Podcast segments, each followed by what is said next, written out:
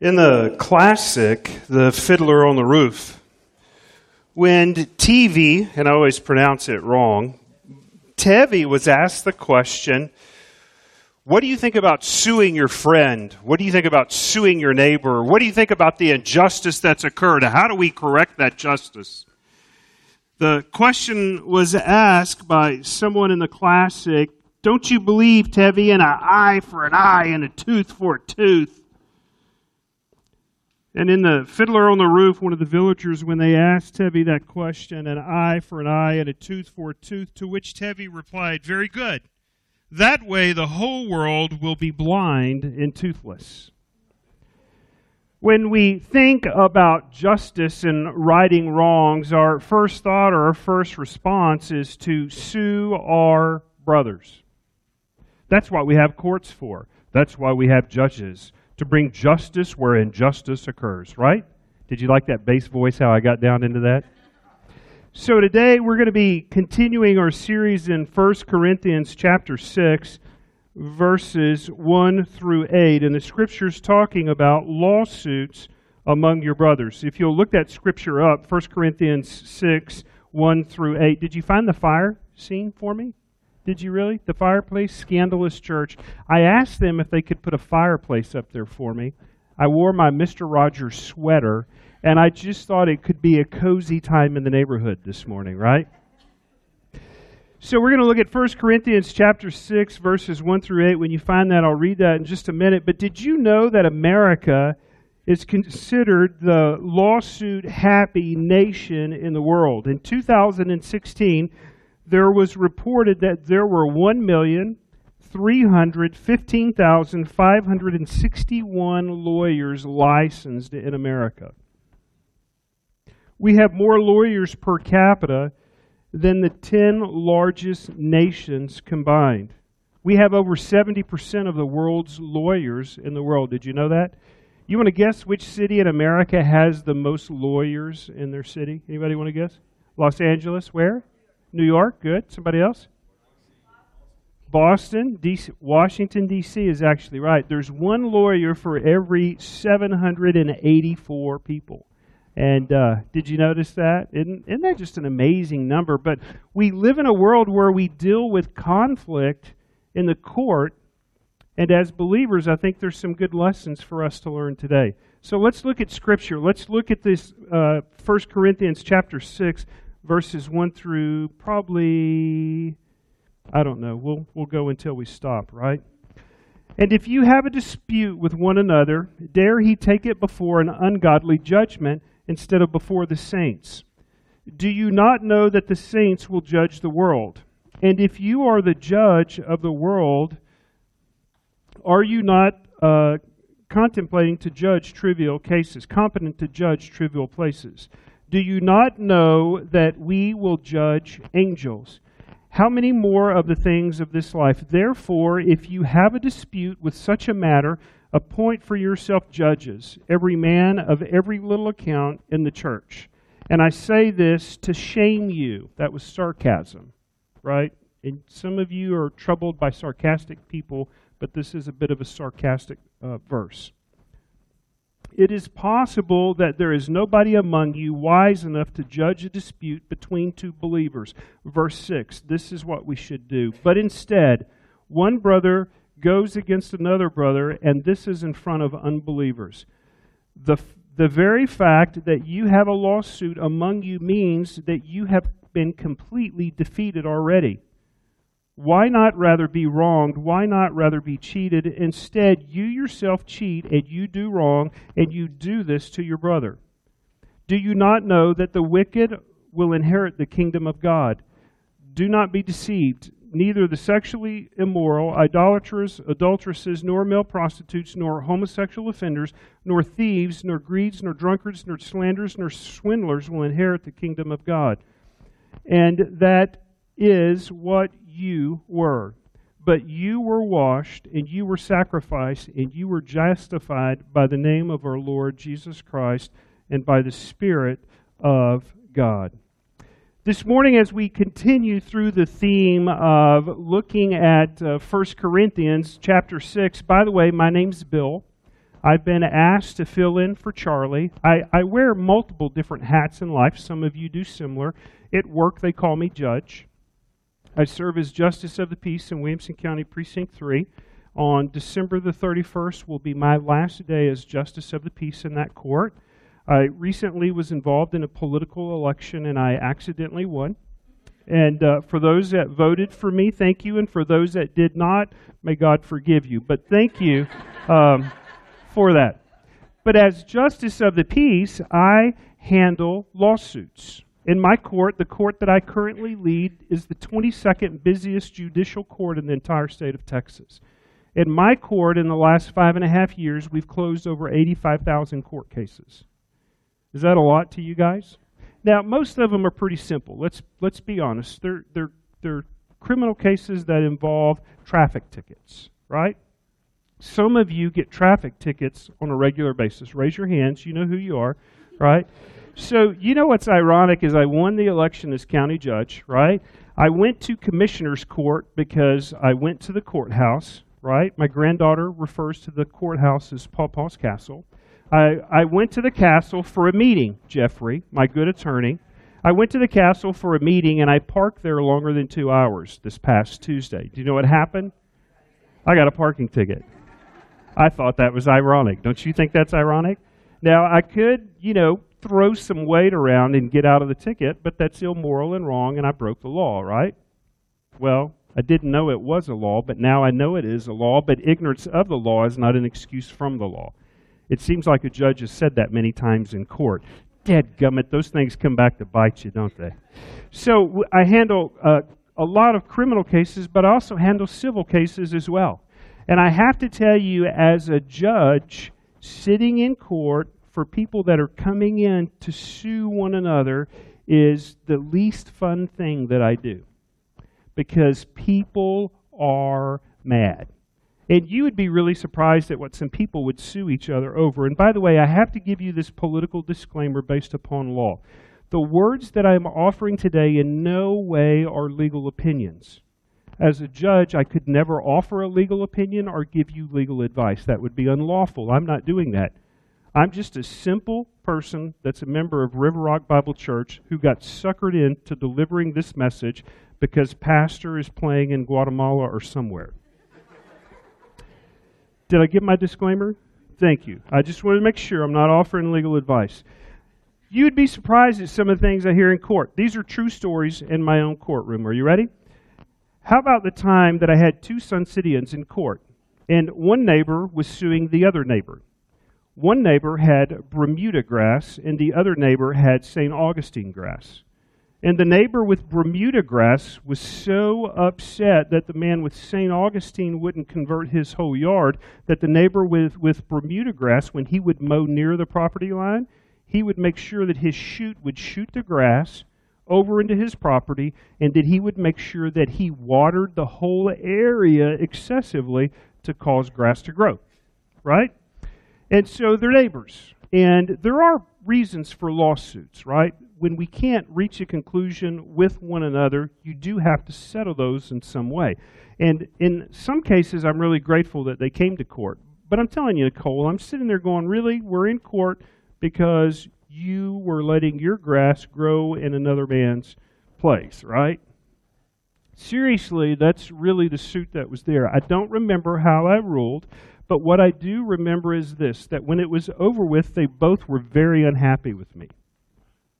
The one thing that I've learned as a judge in court is that 90% of the time both parties walk out of the court unhappy. And here's what's funny if you're the judge and you rule the way somebody wants you to, you're the most amazing judge in the world. But if you rule the way that they didn't want you to rule, you're an idiot, and I can't believe we elected you to sit in that seat. Right? Now, you know when you've been a really good job when the same person walks out and says, That judge was brilliant and he's an idiot because that literally means that you got the ruling right. You know, it's interesting in court, people really want you to rule their way and they get really passionate and they get really emotional. And uh, by the way, the two guys that were living beside each other, they were in such a confrontation, in such a conflict, that ultimately one of them had to move away. But that's not the funniest case that I ever had in court. The funniest case I ever had in court happened when I began as a judge. I'd only been on the bench um, about six weeks or six months, and I knew it was going to be a train wreck when you show up to court and the media is there with you. Now, I'm not opposed to the media, I just don't like them. But when they come to your court, that tells you something is not going to go well that day for somebody, right? There were TV crews there, there were reporters there, and I'm thinking, why are we in court? And believe it or not, most judges, if they're great judges, they don't look at the facts of the case before they get in court. In fact, that's really unethical for a judge to do that. As a judge, you literally sit the bench, right? When you're sitting the bench, you hear facts from this side and facts from this side, and your job as the judge is to call the balls and strikes believe it or not, in the Bermuda grass case or the St. Augustine grass case, I could have heard the facts of the case, then I could have went to the back and I could have picked up the phone and call a friend who does yards and who does irrigation and ask for their opinion and wisdom, but that's unlawful.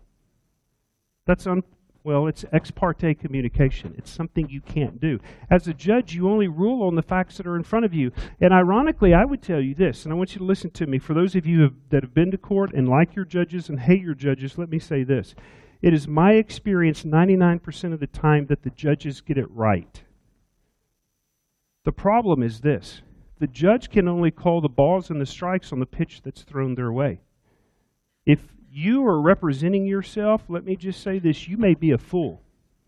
Because people representing themselves don't know how to present the facts.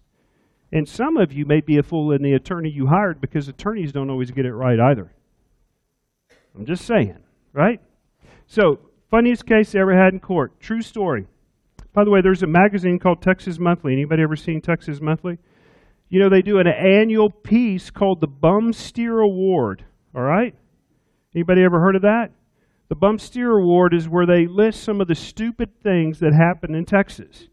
Each year they pick a case, a court case, that may be the stupidest court case that happened in America. It just so happened that this happened in my court. And I really don't remember how I ruled on this matter.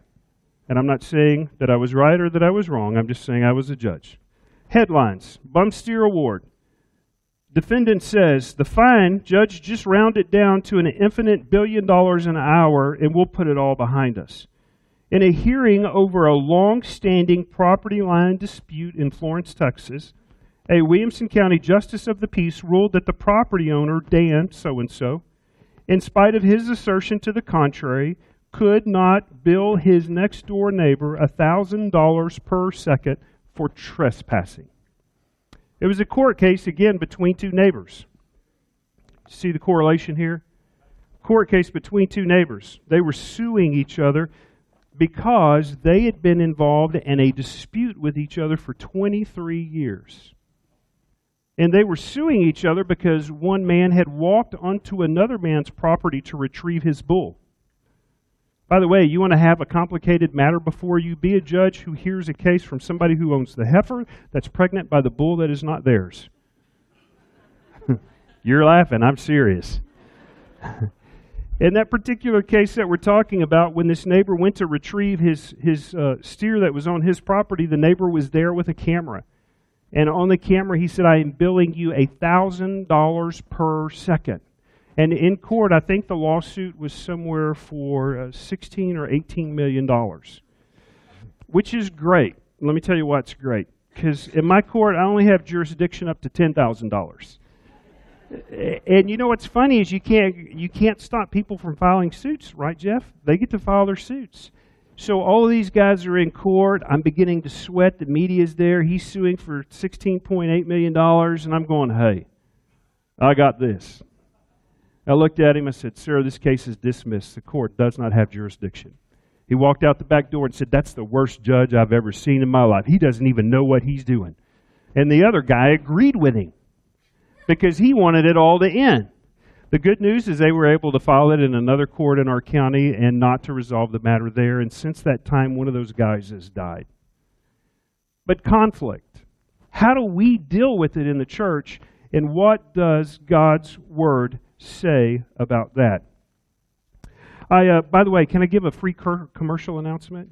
You know you have a new justice of the peace in Williamson County Precinct 3. She's replacing me.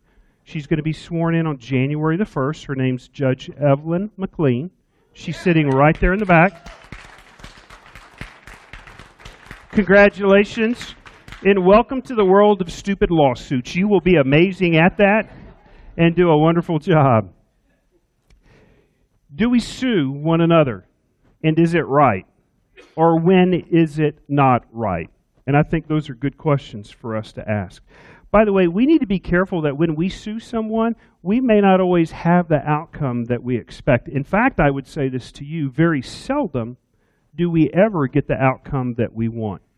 You know, it's interesting that people tell me all of the time, you know, I was right. What they really want, folks say, I want my day in court, I want justice. But do you know what I've experienced as a judge? Most people just want vengeance. Do you understand the difference between justice and vengeance? Justice is making things fair, which is what the court should do, but most people want vengeance. They really want an eye for an eye and a tooth for a tooth. No, I'm serious. The two guys with the Bermuda grass and the St. Augustine, they would have been okay if I would have plucked somebody's eye out or ripped somebody's tooth out and swapped it with them. They would have loved that as a reward.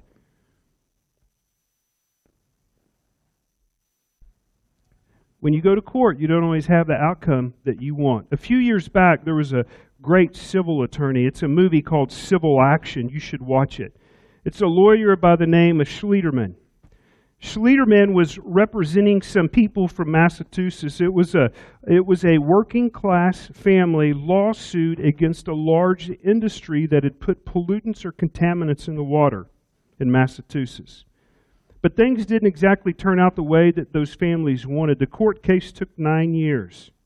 And expenses mounted so much that Schlichtmann himself, the attorney, he lost his Porsche, he lost his condo fighting and advocating for the families.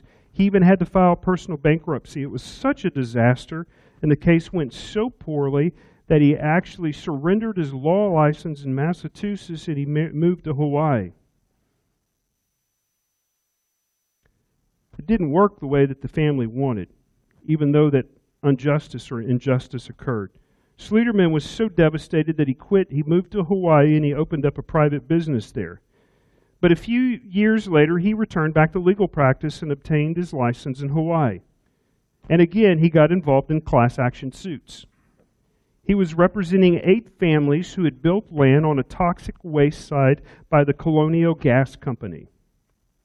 The residents were already suffering from heart disease and lung disease, and some had even lost their life because of it. Now, years before, Schlichtmann, who had rushed to file multiple multi million dollar lawsuits and who had commissioned uh, very expensive expert studies, took scores of depositions, but this time he realized that that cost was too high. This time in Hawaii, he entered into a three way mediation between Colonial Gas and state regulators. And after only six months, he was able to negotiate a settlement for each family involved of $2.75 million. Of course, without the company admitting liability. And the company also cleaned up the property and paid for their homes and relocated the families. You know, there are two things that you can learn from that story. First, lawsuits don't always turn out real well. And second, you're not always going to win, even when you have the facts on your side. Schlichtmann learned that in the second case, that instead of going before a judge, it was important to drag his clients before a mediator or an arbitrator to solve that conflict. And by the way, mediation is very biblical, and we're going to talk about that in just a moment. You know, it was interesting. It was uh, a few nights before the election, and I was uh, at a men's event having a steak dinner, and one of the men there said, You know, after the election, I need to talk to you, Judge. And man, he was angry. And I thought, wow, why are you so angry? We were at men's steak night, and I was excited about getting a steak, a big old glass of tea, and a sweet potato. And I said, Tell me what's going on. He said, Well, now is not appropriate. It's right before the election. I said, No, we're, we're Christians. We're brothers. Tell, tell me what's going on. He said, Well, you didn't rule the way we wanted you to in the, loss, in the, in the eviction case. And he said, In fact, my partners were so mad at you that we went around to all of the locations where we had given permission for your political signs and other candidates that we took them all down. I said, Wow, you guys were really upset. I said, I don't even really know what you're talking about. And he reminded me about the case, and uh, I uh, pulled up on my phone the facts of the case, and I looked at it, and uh, he said, Yeah, you, you just ruled wrong. And I said, Well, why didn't one of you men come and say something to me or ask me in court for an explanation of my ruling? He said, Well, you can't ever ask a judge that. I said, Sure, you can. It's called a finding of facts and conclusions. And he goes, Well, you just got it wrong. We, we, we just we're just angry at you. And, and I said, Well, is there anything I can do to make it right? He said, No, you just you just messed up. And I said, Well, ask me for a findings of facts and conclusion.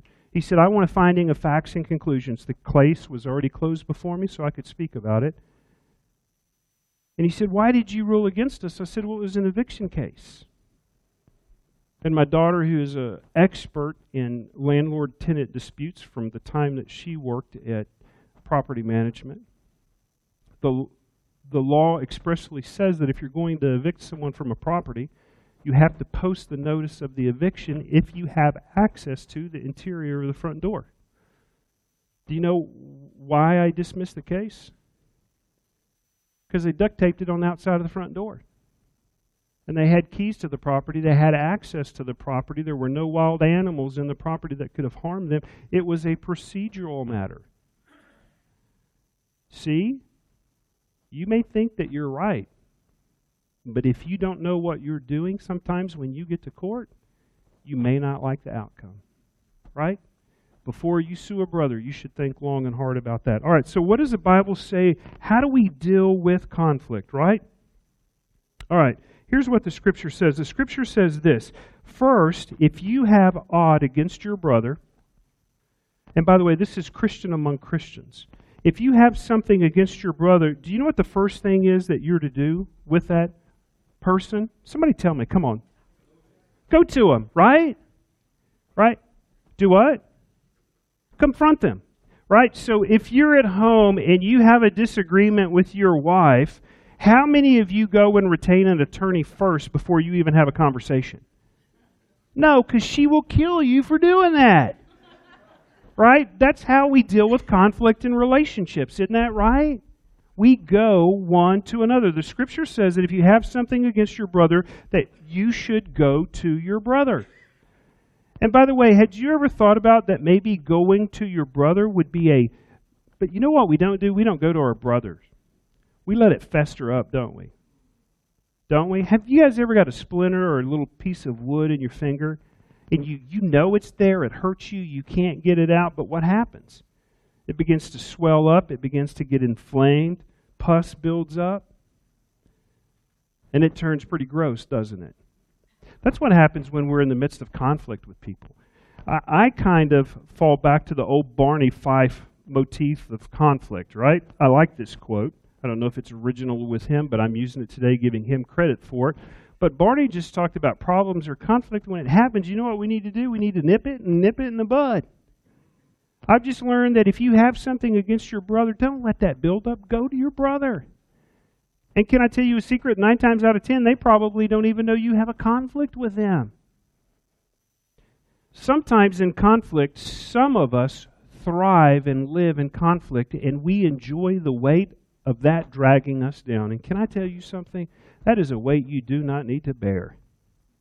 It is too much of a weight. And, and some of you, let me just say this, and it's been my experience, some people are just conflict lovers. They just, you know, I just, I gotta, yeah, you know, seriously, get a freaking life. Can I say that as a judge? Pastor probably, Charlie probably wouldn't uh, approve that message, but really, get a life. You got too many important things to work on and too many great things to celebrate instead of being in conflict with your brother. So the scripture says this if you have a problem with your brother, go to your brother. It's so interesting in court now. My very first question when we have civil lawsuits that come before me, you know what my very first question is? They tell me their side of the story, they tell me their side of the story, then I ask them this Have you guys even talked to each other? And do you know what they say about 99% of the time? Nope. Nope, nope, nope, nope. And do you know what Papa Judge does? I say, well, isn't this an amazing day? You're going to get to practice something, we call it America, an adult conversation. And I'm going to give you two an opportunity, if you're willing, to go into the jury room or to go into the conference room and have a conversation. And you know, they go, you, you like talk to each other? They're like, yeah, do it, right? Send them to the conference room. In the conference room, by the way, I think that's pretty biblical, isn't it? In the conference room, if they choose not to talk to each other, then I order them to go to something called mediation. It's not an option, it's not a recommendation, and it is expensive. Would you believe now that in my court, in the beginning, I used to hear all the cases until I heard how stupid some of them were, but now I order all cases. The very first step they have to do is talk to each other, and the very second step they have to do is go to mediation. Now in my court, about 88% of the cases never come before the judge.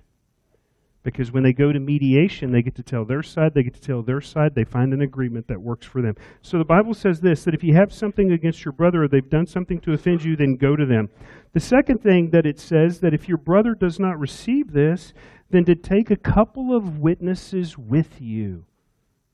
Let's say, can we just say hypothetically, I'm going to say Jeff, who's the chairman of our elder board who I've never had a conflict with and I never will have a conflict with because he's a brother in Christ. But I want to use him hypothetically now, right? Could I do that? And he's a lawyer, so he can take my picking, right? Jeff and I have a conflict. If Jeff and I can't work out that conflict, then the scripture says that I'm to take two folks with me, right?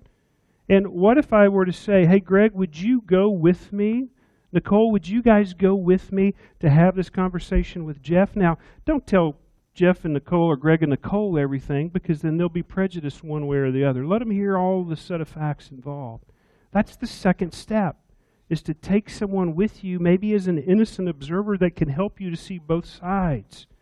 That's what the Bible says to do. Then the third thing the scripture says to do, if that Jeff and I can't resolve our conflict, we're Christians, right? What we normally do in the Christian church is when we can't resolve our conflicts, we let it fester up and we just go to a new church. And then we get another splinter there and we let that fester up and we just go to a new church. Right? The scripture says that if Jeff and I can't resolve our conflict and somebody can't come in and help us resolve that, then it says to bring it before the church. I think in our setting, the right setting is if you do have a conflict with someone that you can't resolve in private, I think the right setting is for you to bring that before our elders. That's what the Bible says to do. So that's all you need to know out of 1 Corinthians chapter 6. You got that? Well, you tell Pastor I covered what I was supposed to? All right? Now, one last thing I do want to say to you, and there's a few things I want to say to you about this. There are occasions where you need to sue someone. But you should be very slow to sue someone because you're not always going to like the outcome. And it's going to be expensive. And it's going to hurt a lot of feelings. Let me give you a couple of examples of lawsuits that occurred that I believe are appropriate. By the way, it's if you have a conflict with a Christian brother, you're to take it to them. If you have a conflict with someone who is not a person of faith, taking them through the path that I just described is probably not going to be something they're willing to do. Right? So there are legal paths to handle that. They're courts, right? That's why we have judges. But please remember that we're just judges and we're not God and that we do make mistakes. By the way, do you know the difference between God and a judge? God doesn't think he's a judge. Think about that just for a moment. There is a disease that infiltrates the judiciary, and it's never talked about publicly, but could I talk about it just for a moment? It's called robitis. It's when you get the robe and you think you're above the law and beyond the law. And let me tell you one thing that God has talked to me about. And by the way, I am a judge and I am a person of faith, but when I get to heaven, He's not going to say, Judge Gravell, It's an honor to have you in my presence. You know where I'm going to be when we get to heaven? Right beside you on my knees before holy God, and I ain't going to be wearing no robe. Well, not a judicial robe anyway, right? You know what I'm saying? I do want some pretty kicking wings though, right? That's can can I have wings in heaven? So when are lawsuits right? Sometimes lawsuits are right when you have to sue business or industry. Right? Let's say hypothetically you bought a new car today at, at a local dealership. And tomorrow you drove today you drove it off the lot and it loses what, about eight to ten thousand dollars in value in driving it off the lot. Tomorrow there's a fire inside your vehicle and it burns your vehicle up. Then you find out that there was a GM defect that wasn't taken care of appropriately on a brand new vehicle. What's your recourse? I think first you go to the car dealership and you try to resolve that and go, hey, I need some help here. Maybe the car dealership says, wait a minute, we're not going to give you back all of your money. You're crazy. What's your recourse after that? Lawsuit. But you need to be aware of this. It's going to be very expensive, and it may not work out the way you want but it may be your only recourse. So there were two lawsuits that I read about, and there are hundreds of examples, but these are the two that I picked out. Back in 2017, a school district in San Diego, California, ordered a teacher to remove the banner from her classroom. And the banner that was on her classroom uh, contained these words In God we trust. Another banner said, One nation under God. Another banner said, God bless America. She had another banner that said, God shed his grace on thee. The school district ordered her to remove the banners, and she tried to negotiate and work with the school because she believed that those were founding principles written into things like our Pledge of Allegiance, right? Our patriotic songs, or perhaps in God we trust, like the official motto of America.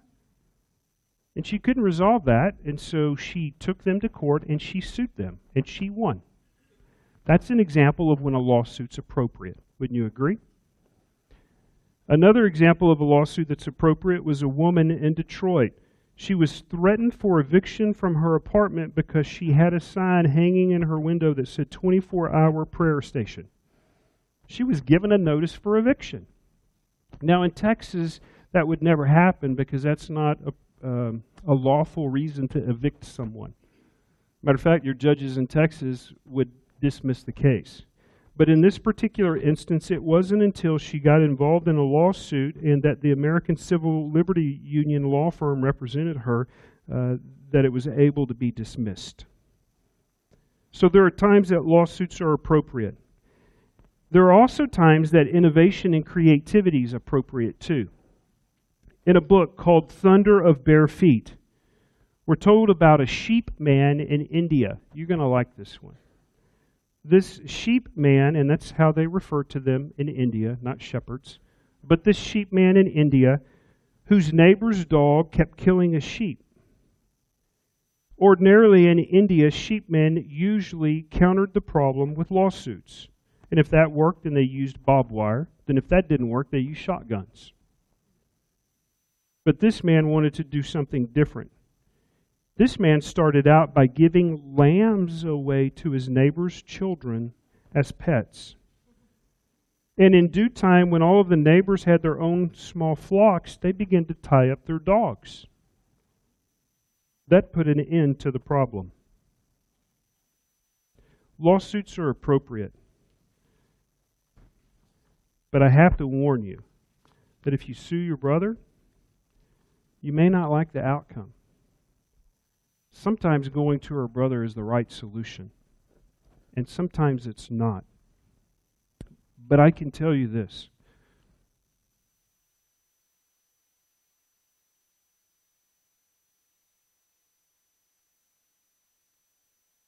That I've been more heartbroken by the trivial things that I've seen people sue one another over and I have to tell you, it is devastating to this judge when I sit in a court of law and I see that a mother is suing a son, or a brother is suing a father, or a grandchild is suing a grandparent for a piece of property.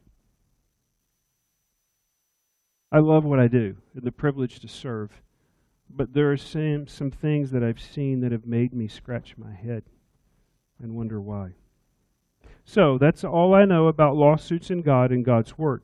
Next week, when you come back to River Rock Bible Church, everything's going to get back to normal, and Pastor Charlie will be here. If you're here today and you're a guest for the first time and you wonder, what have I got into? I would remind you of this do not judge me. you are not the judge. But remember that it will get back to normal. Now, we're going to go a different direction just for a moment. One of the things that I do as a judge is I handle death investigations. It is my job as a judge to determine the cause and manner of people's deaths. In fact, in my time as a judge, I've handled over 700 death investigations. And in here, in just a moment, after Jeff leads us in a prayer for the offering, I'm going to run out the back door to another call. But I want to talk to you about something that occurred early this morning there is a wonderful lady that has been a part of our church uh, by the name of Colby Todd. Colby has been fighting cancer uh, like you can't imagine. Her husband, Justin, Jason, Jason, and what's the kid, little girl's name? Jason and Riley. How old's Riley? Five years old. How old's Colby? 37. Colby this morning lost her battle with cancer. Our pastor's not here. He's heartbroken that he can't stand beside the family and be there with them. And he will be back in days. And our elders will fill in the gap. But I thought it was important for you to hear that message today. And I think it's important for us to pause and pray. Because we've got a dad who is now a widower and a little baby girl, five year old, who no longer has a mom. I want to tell you about Colby before we pray. In just a moment, I'm going to ask Jeff, the chairman of our elder board, to come lead us in a special time of prayer. The last time I spoke at River Rock, Colby called me and asked if she could have an appointment with the judge. I knew that she was fighting for her life, and this has been a couple of months back, and I took my wife, Jill. And Colby asked me the question if it was morally wrong for her to stop taking the medicine that she was using for treatment. And we talked through those, and I gave her my opinion. And then she asked me what heaven was like. And we got to talk some about that. I am devastated uh, at our loss as a church. And I am heartbroken for her husband and for her baby. But as devastated as I am and as heartbroken as I am, Colby today has a better understanding of heaven than any of us will ever have until that day. I'm going to ask whether you do or don't know her um, and her husband and their little girl, I'm going to ask that you would join with me and covet together to pray for them. He is where Psalms chapter 23 says he's walking through the valley of the shadow of death. And what he really needs is some folks that are willing to walk with him. Right?